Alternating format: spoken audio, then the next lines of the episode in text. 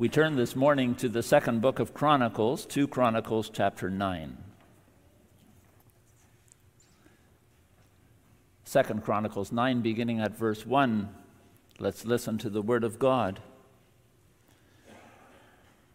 Now, when the queen of Sheba heard of the fame of Solomon, she came to Jerusalem to test him with hard questions, having a very great retinue and camels bearing spices, and very much gold and precious stones.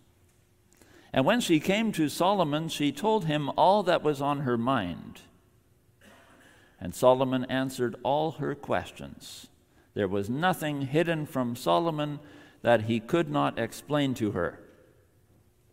And when the queen of Sheba had seen the wisdom of Solomon, the house that he had built, the food of his table, the seating of his officials, and the attendance of his servants, and their clothing, his cupbearers and their clothing, and his burnt offerings that he offered at the house of the Lord, there was no more breath in her. And she said to the king, The report was true that I heard in my own land of your words and of your wisdom. But I did not believe the reports until I came, and my own eyes had seen it. And behold, Half the greatness of your wisdom was not told me. You surpass the report that I heard. Happy are your wives. Happy are these your servants who continually stand before you and hear your wisdom. Blessed be the Lord your God who has delighted in you and set you on his throne as king for the Lord your God because your God loved Israel and would establish them forever, he has made you king over them, that you may execute justice and righteousness. Then she gave the king a hundred and twenty talents of gold and a very great quantity of spices and precious stones. There were no spices such as those that the queen of Sheba gave to King Solomon. Moreover, the servants of Hiram and the servants of Solomon, who brought gold from Ophir, brought algum wood and precious stones. And the king made from the algum wood supports for the house of the Lord and for the king's house, lyres also, and harps for the singers. There never was seen the like of them before in the land of Judah. And King Solomon gave to the queen of Sheba all that she desired, whatever she asked besides what she had brought to the king. So she turned and went back to her own land with her servants. Now, the weight of gold that came to Solomon in one year was 666 talents of gold, besides that which the explorers and merchants brought.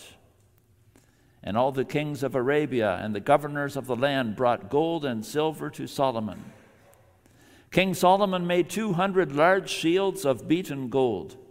600 shekels of beaten gold went into each shield. And he made 300 shields of beaten gold. 300 shekels of gold went into each shield. And the king put them in the house of the forest of Lebanon. The king also made a great ivory throne and overlaid it with pure gold. The throne had six steps and a footstool of gold, which were attached to the throne and on each side of the seat were armrests, and two lions standing beside the armrests, while twelve lions stood there, one on each end of a step on the six steps. Nothing like it was ever made for any kingdom. All King Solomon's drinking vessels were of gold, and all the vessels of the house of the forest of Lebanon were of pure gold. Silver was not considered as anything in the days of Solomon. For the king's ships went to Tarshish with the servants of Hiram. Once every three years, the ships of Tarshish used to come, bringing gold, silver, ivory, apes, and peacocks. Thus King Solomon excelled all the kings of the earth in riches and in wisdom. And all the kings of the earth sought the presence of Solomon to hear his wisdom, which God had put into his mind. Every one of them brought his present articles of silver and of gold, garments, myrrh, spices, horses, and mules, so much year by year. And Solomon had 4,000 stalls for horses and chariots, and 12,000 horsemen, whom he stationed in the chariot cities and with the king in Jerusalem. And he ruled over all the kings from the Euphrates to the land of the Philistines and to the border of Egypt. And the king made silver as common in Jerusalem as stone, and he made cedar as plentiful as the sycamore of the Shephelah. And horses were imported for Solomon from Egypt and from all lands. Now, the rest of the acts of Solomon from first to last, are they not written in the history of Nathan the prophet, and in the prophecy of Ahijah the Shilonite, and in the visions of Iddo the seer concerning Jeroboam the son of Nebat? Solomon reigned in Jerusalem over all Israel forty years. And Solomon slept with his fathers and was buried in the city of David his father, and Rehoboam his son reigned in his place. We're going to focus this morning on 2 Chronicles 9, the verses 17 through 19. I'll read those verses with you again. The king also made a great ivory throne and overlaid it with pure gold. The throne had six steps and a footstool of gold, which were attached to the throne, and on each side of the seat were armrests and two lions standing beside the armrests, while twelve lions stood there, one on each end of a step on the six steps. Nothing like it was ever made for any kingdom. Dear congregation of the Lord Jesus Christ, one of the big events in the news recently was the coronation of a new king, King Charles III. Most of us had never witnessed such an event before, since Queen Elizabeth II had such a long reign. Thanks to the internet and television, we could watch all the pomp and circumstance, all the ceremony and tradition that goes into crowning a new monarch. And yet, this event also seemed so distant, so removed from our daily lives, in a different country, almost a different culture, a different world. And we wonder what relevance does a coronation have for us? King Charles is an earthly king, but we also have a king in heaven, the Lord Jesus Christ, seated on the throne at God's right hand. So maybe it's a good time to think about our heavenly king. What relevance does his coronation have for our daily lives? Is it a comfort for us that Christ is on the throne? Or does his throne also seem to be a world away, far removed from our lives here? This morning, we're going to focus together on the throne of the Lord Jesus Christ, using a Bible text from the Old Testament about the throne that King Solomon built. You see, Solomon's throne can teach us a lot about Jesus' throne. Solomon reigned as the first son of David, and Jesus reigns as the final son of David. Solomon's throne was the symbol and the centerpiece of his kingdom. And so it foreshadows the throne and the kingdom of his great descendant and heir, the Lord Jesus Christ, who lives and reigns forever. So this morning I summarize the gospel of our text as follows the great Son of David builds a throne for the kingdom of God. And we will see that it is a throne of dominion and a throne of justice. What did you think, brothers and sisters, when we read the description of Solomon's throne? A great ivory throne overlaid with pure gold. The throne had six steps and a footstool of gold attached to the throne. On each side of the seat were armrests and two lions standing beside the armrests, while 12 lions stood on the six steps. Did you think, wow, what a king? Or did you think, that's a bit extravagant, Solomon? Now you're just showing off. Indeed, what should we think about Solomon building a throne like this for himself? We live in a society that does not look very favorably on politicians who spend a lot of money on themselves. Was Solomon glorifying himself at the public expense? Was this throne a sign of his wisdom? Or was it a sign that all of his glory was going to his head? It's not so easy to decide. The text itself does not say one way or the other. And we do know that later on in his reign, Solomon was not fully devoted to the Lord anymore. And yet, I think if we look closely at the text, we pick up little clues that the Bible wants us to think positively about this throne. The first clue is how our text ends. It says that nothing like it was ever made for any kingdom. There's a tone of admiration in those words. The second clue is that this is actually the second time that the Bible describes this throne. The first time is in the book of Kings, 1 Kings 10. So clearly, the Holy Spirit wants us to know what this throne looked like.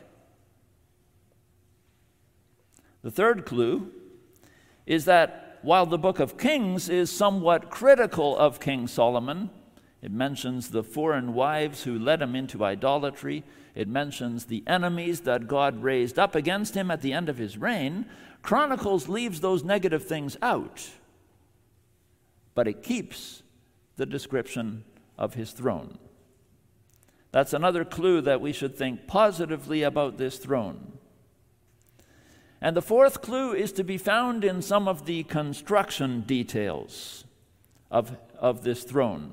And as we go through some of those details, we're going to see that this throne pictures the fulfillment of all God's promises in the Old Testament promises to David and to Israel and to the patriarchs, yes, even to Adam in the beginning.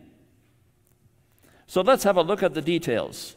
Notice, first of all, that the throne had six steps leading up to it, which means that the throne itself is on level seven. The number seven in Scripture has to do with the fullness of God.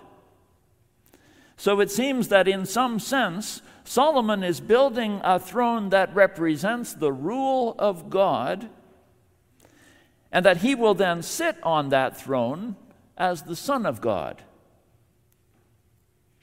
And here you might think of the covenant that God had made with David. You can read about it in 1 Chronicles 17.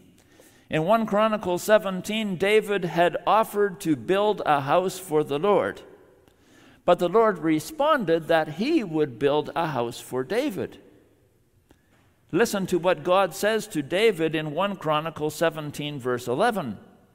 When your days are fulfilled, I will raise up your offspring after you, one of your own sons, and I will establish his kingdom. He shall build a house for me, and I will establish his throne forever. I will be to him a father, and he shall be to me a son. In other words, the throne of the Son of David is the throne of the Son of God. You might have noticed also what the Queen of Sheba said to Solomon in verse 8 of our chapter. She said, Blessed be the Lord your God, who has delighted in you and set you on his throne as king for the Lord your God. And you can think also of that familiar prophecy about the birth of Christ in Isaiah 9. For to us a child is born, to us a son is given. Of the increase of his government and of peace there will be no end on the throne of David and over his kingdom. Again, the Son of God sits on the throne of David. That's where the Lord Jesus sits now on the throne of David. And to understand this a little bit better, I'd like you to think also about where Solomon's throne was located. You might recall that Solomon built the temple first. And in chapter 6 of 2 Chronicles, we read that Solomon placed the ark in the temple. That ark represented God's throne, where he dwelled between the cherubim. Next, Solomon built his palace. And scripture specifies that Solomon built his palace on the south side of the temple. Now, I'd like you to think about that. Since the temple have been on the right side of the Ark of the Covenant.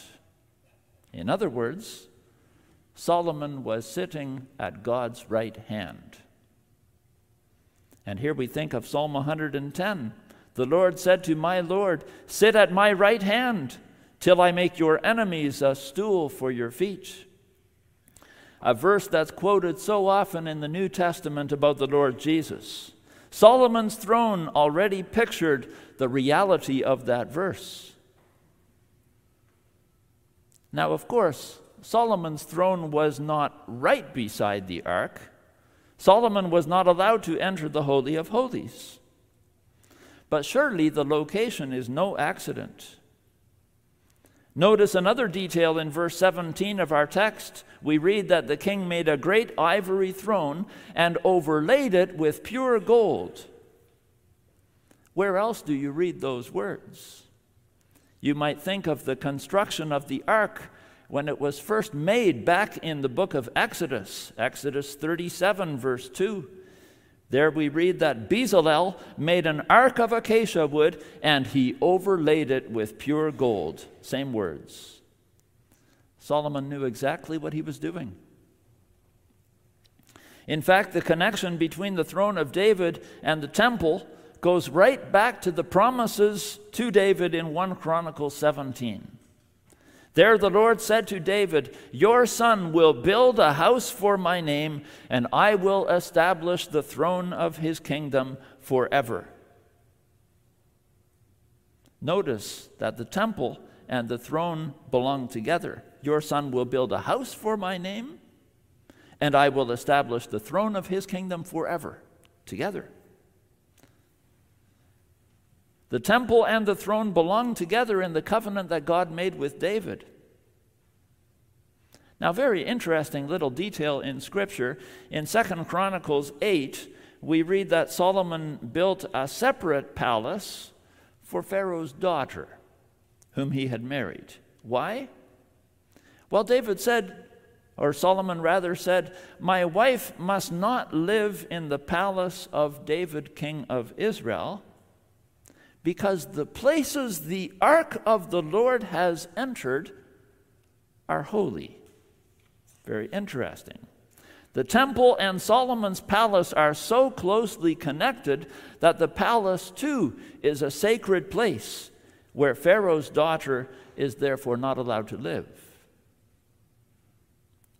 Now, all of this helps us to understand the reign of the Lord Jesus better. Today, the connection between the temple of the Lord and the throne of David is even closer than it was in the Old Testament. Unlike Solomon, the Lord Jesus is allowed to enter into the very presence of God, and he sits right next to his Father in the heavenly temple, closer than Solomon ever could. Let's move on to another bit of symbolism in Solomon's throne we read that there are two lions on each of the six steps. Twelve lions, in other words, and you might think of the twelve tribes of Israel. But it's not just 12 lions. There were two more at the armrests for a total of 14 lions. What's the significance of the number 14? Well, here you might think of Matthew chapter 1, which gives the genealogy of our Savior from Abraham through the line of David to the birth of Jesus Christ. And at the end of that genealogy in Matthew 1, Matthew says, So all the generations from Abraham to David were 14 generations, and from the deportation, from David to the deportation to Babylon were 14 generations, and from the deportation to Babylon to the Christ 14 generations. Why 14? Well, it's because the name David in Hebrew is written with three consonants D, V, D. And in Hebrew, D is the fourth letter of the alphabet, V is the sixth letter, and then D is the fourth letter again. 4 plus 6 plus 4. You do the math. So 14 is code for David. With these 14 lions, Solomon makes the point that his throne is the throne of David. And with the 14 generations in Matthew 1, Matthew makes the point that Jesus is the rightful heir to David's throne. So, this throne symbolizes the fulfillment of God's promises to David. It also symbolizes the fulfillment of God's promises to the patriarchs. You see, the choice of lions is no accident. David was of the tribe of Judah. And then think back to the way that old father Jacob blessed his 12 sons at the end of the book of Genesis in Genesis 49. To Judah, Father Jacob said, Judah, your brothers shall praise you. Your hand shall be on the neck of your enemies. Your father's sons shall bow down before you. Judah is a lion's cub. From the prey, my son, you have gone up. He stooped down. He crouched as a lion and as a lioness. Who dares to rouse him? The scepter shall not depart from Judah, nor the ruler's staff from between his feet, until tribute comes to him, and to him shall be the obedience of the peoples. That old prophecy of Jacob in Genesis 49 is fulfilled in the days of Solomon, when the nations brought their tribute to him. We read that in verse 23. And then verse 26 adds that Solomon ruled over all the kings from the river Euphrates to the land of the Philistines, from east to west, and as far south as the border of Egypt. In other words, under Solomon's rule, Israel gained full control of the full extent of the land that had been promised to Abraham centuries before. It had taken many, many years for the Israelites to gain control of the full extent of the boundaries that God had promised. But now, in Solomon's time, it had happened. But Solomon's dominion was even greater than that. We read that kings of other nations acknowledged Solomon's rule, and they brought tribute to him so Solomon's throne did not merely represent dominion over the promised land, but dominion over the earth. And here I want to pay attention with you to another little construction detail of Solomon's throne. Verse 18 says that a footstool of gold was attached to it. Now, the other description of the throne in the Bible in 1 Kings 10 doesn't mention that detail. Instead, there it says that at the back of the throne there was a calf's head, which our text doesn't mention. So, why does Chronicles mention the footstool of gold instead? It's kind of hard to say for sure. But the word that's used for footstool is not the regular word for footstool in the Hebrew language. The word that's used here in our text is only found once in the Hebrew Bible, but it's related to a verb that means to subdue. You'll have to take my word for that. And, and this related verb to subdue is the word that's found in Genesis 1, verse 28, where God said to Adam and Eve, Fill the earth and subdue it. Rule over the fish of the sea and the birds of the air and over every living creature that moves on the ground. So Solomon's footstool symbolizes that the land has been subdued. I think here of 1 Chronicles 22, verse 18. When David was still alive and preparing for the transition to Solomon, David told the leaders of Israel that they should help and support Solomon.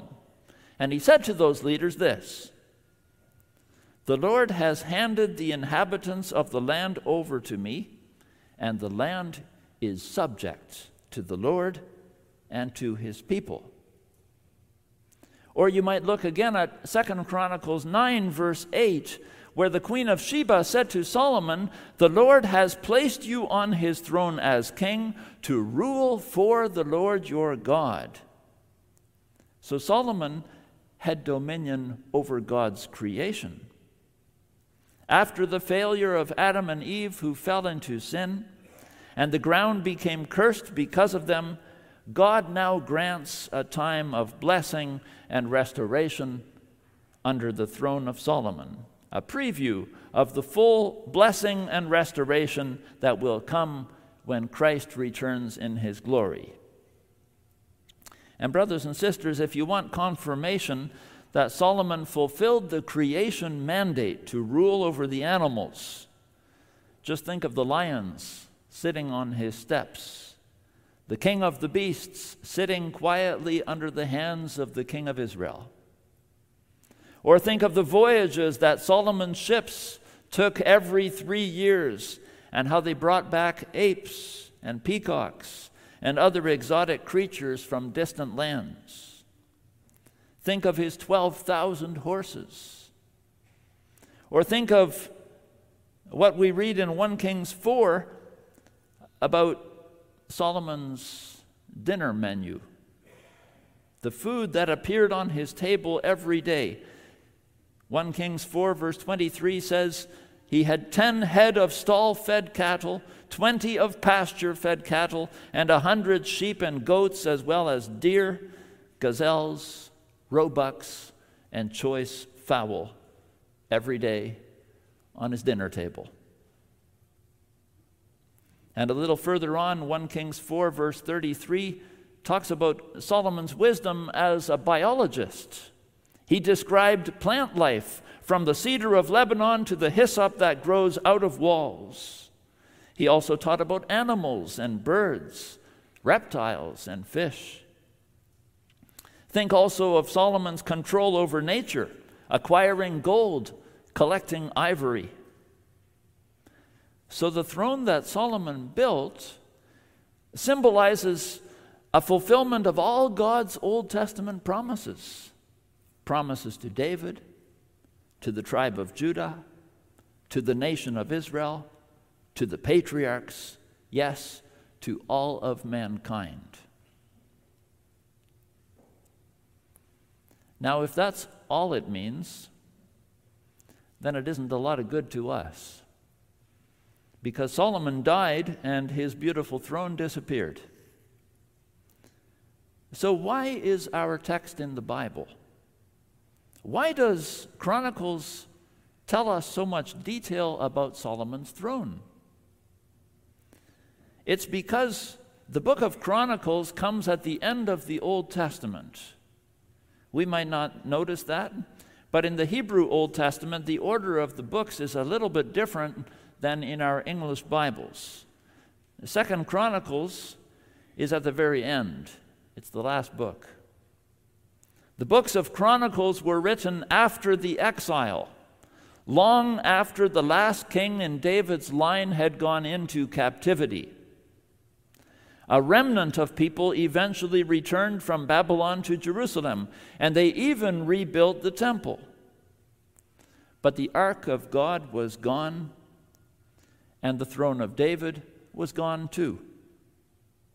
The remnant that returned no longer had a king in the line of David to sit at God's right hand.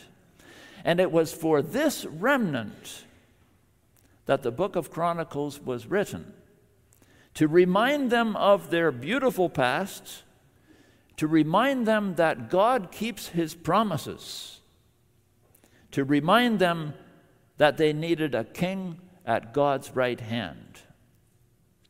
The book of Chronicles told them about Solomon, a king who stayed in his glory for his entire reign to the day of his death. And yet, this king was not enough. The rise of Israel to its greatest exaltation under Solomon led only to its decline, to greatest humiliation, and the loss of the kingship. Psalm 89 laments the loss of the throne of David. First part of Psalm 89 is a song of praise. Second part of the psalm, Psalm 89, is a lament. It says, Lord, if you made all these promises to David, then what happened? Where is your steadfast love of old which you swore to David? What man can live and never see death? Who can deliver his soul from the power of the grave? And the only answer for Israel and for the world is that another son of David must come who can turn things around. That son was the hope of God's people at the end of the Old Testament, and he's revealed in the New Testament. Unlike Solomon, he did not stay in his glory, but he left his glory behind. And he entered into the deep humiliation of his people. He made himself nothing, says Philippians 2, taking the very nature of a servant, being made in human likeness and being found in appearance as a man, he humbled himself and became obedient to death, even death on a cross.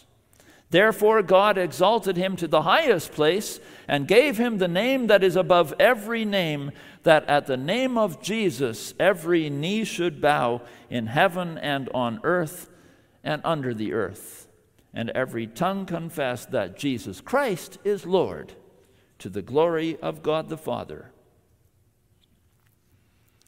On David's throne today sits someone who is the son of David, who is the lion of the tribe of Judah, who is the heir of all God's promises, the Son of Man and the Son of God. Everything that the throne of Solomon symbolized and foreshadowed is found in Christ. As he said to his disciples in Matthew 28, all authority in heaven and on earth has been given to me. Therefore, go and make disciples of all nations, baptizing them into the name of the Father and of the Son and of the Holy Spirit. The mission of the church today and always is to promote the kingdom of the Lord and of his Christ throughout the world because someone greater than Solomon is here and everyone needs to know that he's going to return as the great judge of all mankind. And that brings me briefly to our second point the throne of the Son of David is a throne of justice.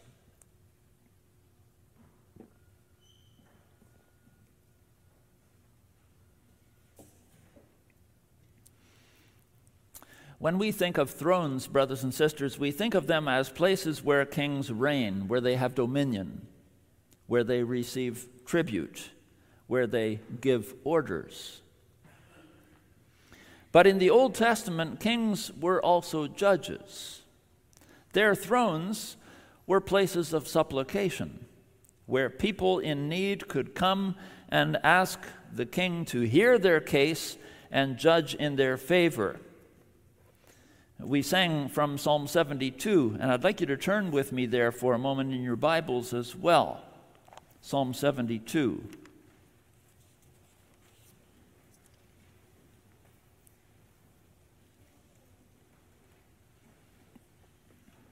Notice from the heading that it is a Psalm of Solomon. And what this psalm talks about is the king's task as judge verses 1 through 4 is what I'd like to read with you. And by the way, some of these words are inscribed on the Peace Tower of our Parliament buildings in Ottawa. Uh, Give the king your justice, O God, and your righteousness to the royal son. May he judge your people with righteousness and your poor with justice. Let the mountains bear prosperity for the people and the hills in righteousness. May he defend the cause of the poor of the people, give deliverance to the children of the needy, and crush the oppressor. This was Solomon's vision for his throne. It was to be a place where the poor and needy could come for protection from their oppressors. Did it happen? Did Solomon's throne become that place? In all likelihood, it did, at least for a time. Think back to how Solomon's reign began, how the Lord appeared to him in a dream and told him to ask for whatever he wanted. Solomon said, Give your servant an understanding mind to judge your people, that I may discern between good and evil. And that's the kind of wisdom that God gave to him to be able to judge right from wrong.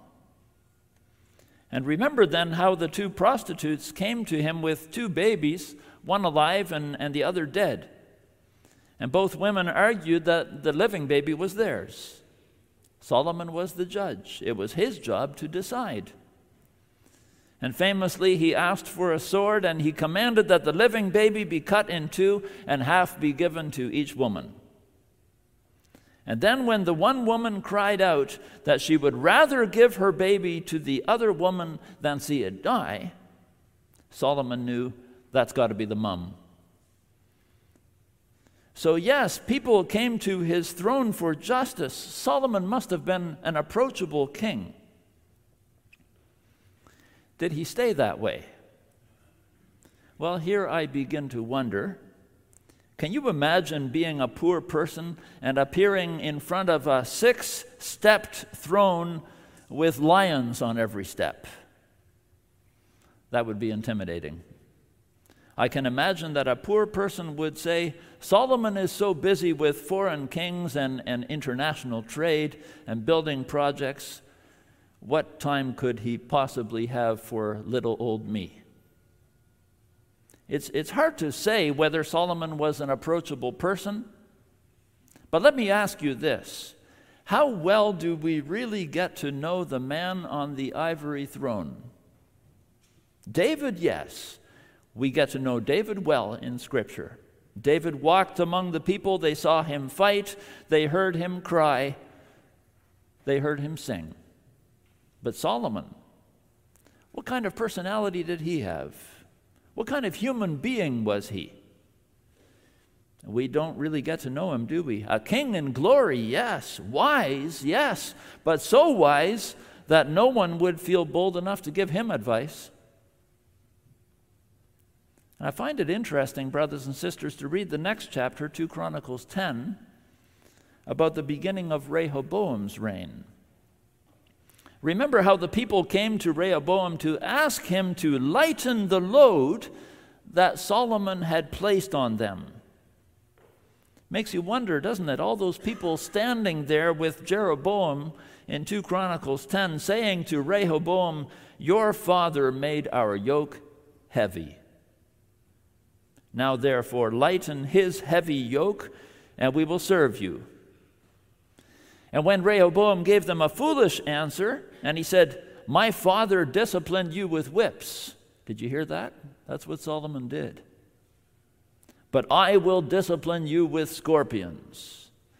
Well, the people knew that they would have no justice, no compassion from this man.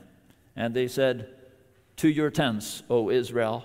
What portion do we have in David? See to your own house, David. That gives a different picture of Solomon, doesn't it?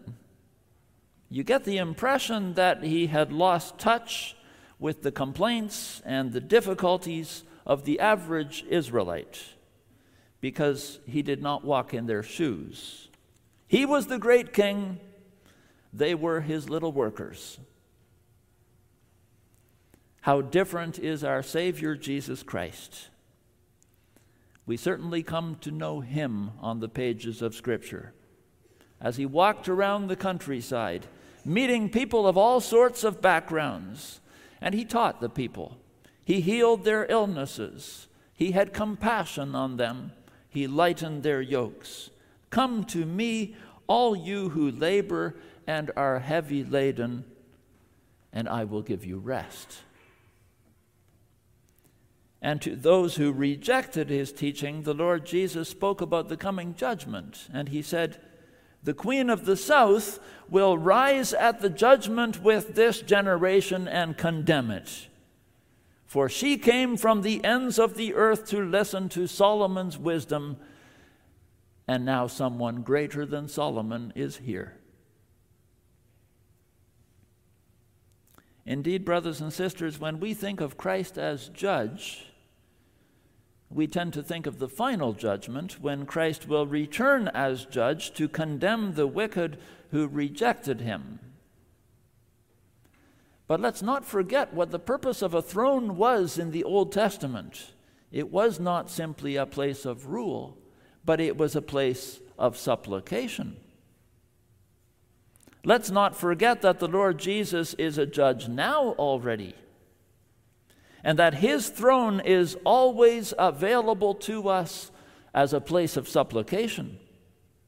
And Christ is a most sympathetic judge at the right hand of God today, there sits a man who has experienced suffering and temptation, who knows what our struggles are like, who's not aloof from our difficulties, a king who is also a priest and who intercedes for us before his Father's throne, who listens every day to the prayers of his church and who sends his Holy Spirit to comfort and to lead us, encouraging us to follow him on the path of suffering and promising us that we will one day reign with him in glory, and reassuring us that he will return as king and judge to vindicate his people. And so, brothers and, and sisters, the description of Solomon's throne in our text should give us great encouragement. Also, in our time of need today, also when we experience sadness and anxiety, when we feel frustrated and helpless, when we need strength for our daily task. The throne of the Lord Jesus Christ is always available to us when we pray. And one day we will see it with our own eyes in the New Jerusalem. We read about that in Revelation 22. These words The throne of God and of the Lamb will be in the city, and his servants will serve him. They will see his face, and his name will be on their foreheads. There will be no more night. They will not need the light of a lamp or the light of the sun for the Lord God will give them light, and they will reign forever and ever. Yes, brothers and sisters, we will reign with Christ. Amen.